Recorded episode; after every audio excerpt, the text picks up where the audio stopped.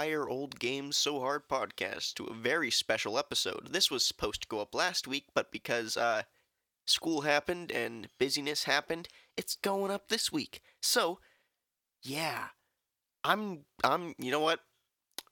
I'm be completely honest. I got a little distracted because I got a new fancy little phone, and it's great. And I found out that the best game to ever exist ever is on mobile. Now, we'll get into that a little bit later.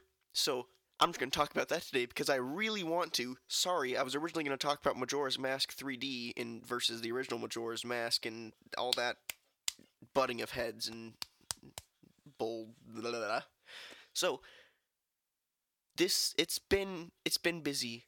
School's nuts. I found out I'm going on a big long aeroplane trip in a, about a week. So if this goes up on Monday like I'm hoping it does, it'll be great. So, yeah, I'm not even going to put an ad in this because, you know, it was supposed to go up last week and I screwed it up. So, it'll be fine. So now nobody has to even deal with my stupid ad breaks because nobody wants to listen to the same ad for the fifth week in a row because uh, Joe doesn't have any other sponsorships. But that's okay. Now, speaking to this week's sponsor, I'm just kidding. There isn't a sponsor. I'm not even gonna like edit it this much. I'm just gonna go and just hope that there aren't any big empty spots. Okay, so the best game ever, in my opinion, is Dead Cells. If you don't know what Dead Cells is, it's a Roguevania game. I think it was released in 2017. I might be wrong. I'm not even gonna check it. It's a Roguevania, so that is com- combining the term of roguelike, not to be confused with roguelite, it is a roguelike, which is basically a dungeon crawler game, which is randomized every time you go through. Every time you go through, there's a little bit different. It changes every time. And it's a Metroidvania, which is a combination of the terms from Castlevania, or more notably known Castlevania Symphony of the Night, and um, Metroid.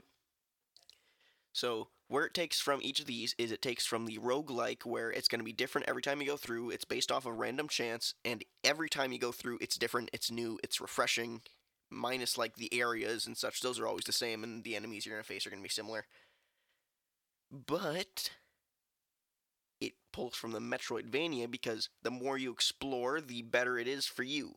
Because the more you explore and the more you do in the game, the more you can unlock, the more places you can go to it's just fun because you can do whatever you want. You get rewarded if you can complete an area super fast, which is what I like to do because I just grind out my rewards that way. And you get rewarded if you go through every little area and just collect everything. So, now let's get down to business. Is this game hard? Yes, it is quite difficult. Because the entire mantra of the game, their I'm pretty sure it's their slogan is um kill, learn, die, repeat.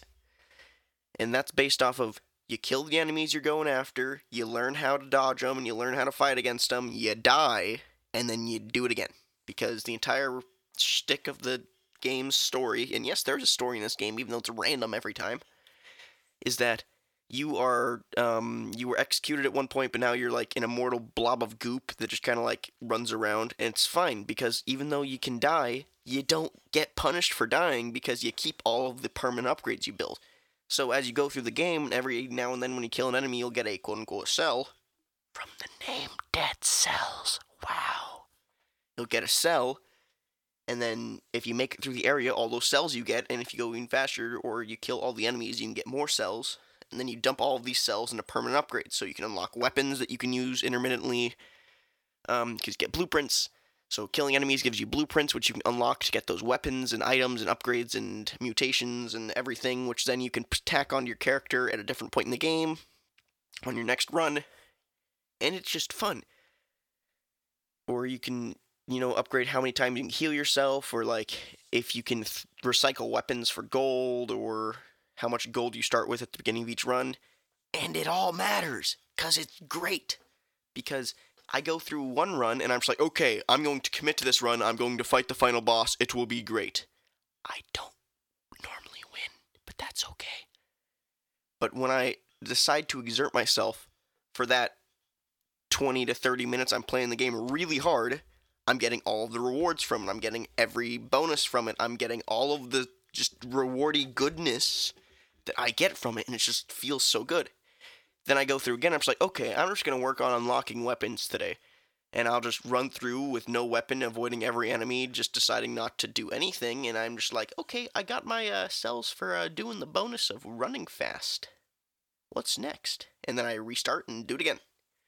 So just you can play it either way.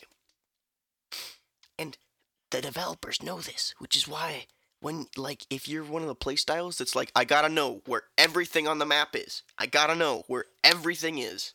I want to fill in the entire map.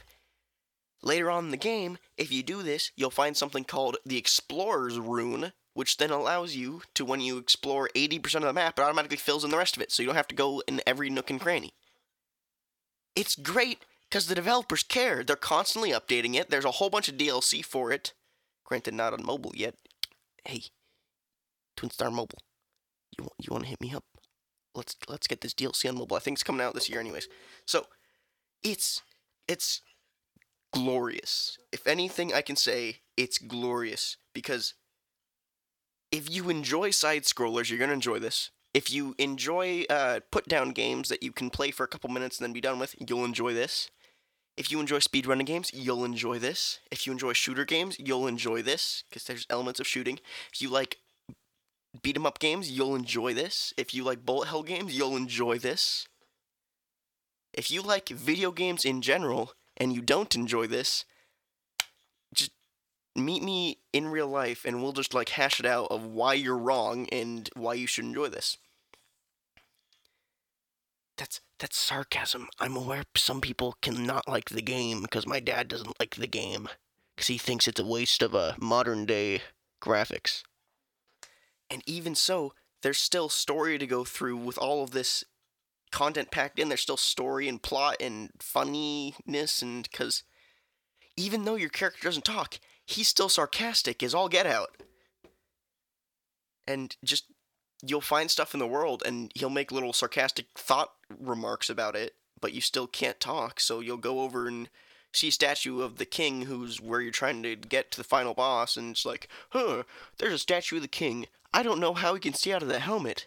Huh? Or, uh. But even though it's a super dark atmosphere in the game, it still just helps take it down with a little bit of grace, I guess.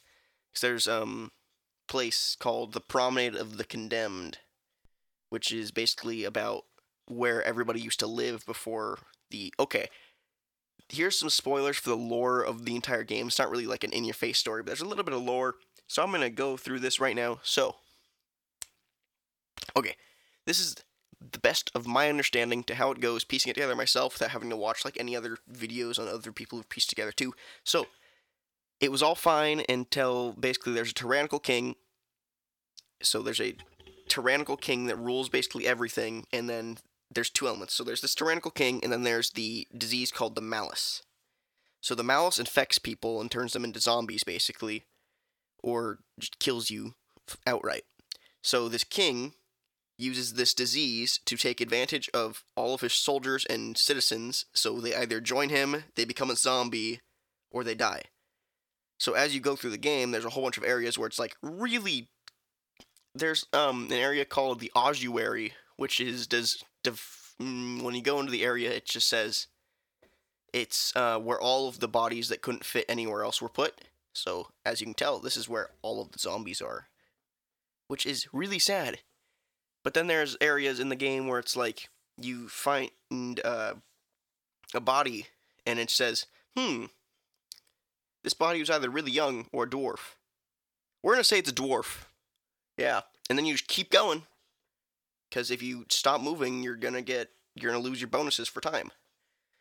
So even though this game moves at a breakneck pace, every time for me, I can still go in and enjoy the story. It's just, it's, oh, it's so good. So good. It's so good. Okay. Trying, trying to be a little bit more serious about it. There are some elements of the game where it kind of falls flat. Because for me personally, I don't like how the shield system is set up. That's always been a problem with it before they finally released it on everything was the shields were really imbalanced, where they either really worked or they really didn't. So when you're playing the game, there's three types of weaponry that you can use. There's tactics, vitality, and brutality. So tactics is um, going to be like gun. Well, they're not guns. They're bows and freezing weapons and traps that you can lay down. And those are just built where you can put them places and just they do their thing. Brutality is, of course, all of all of your melee weapons. So those are going to be your swords, hammers, uh, daggers, stuff like that, or grenades and such. And then vitality is going to be some of the ranged weapons and some of the other buffing like skills and healing items. And that's also going to be where your shields are.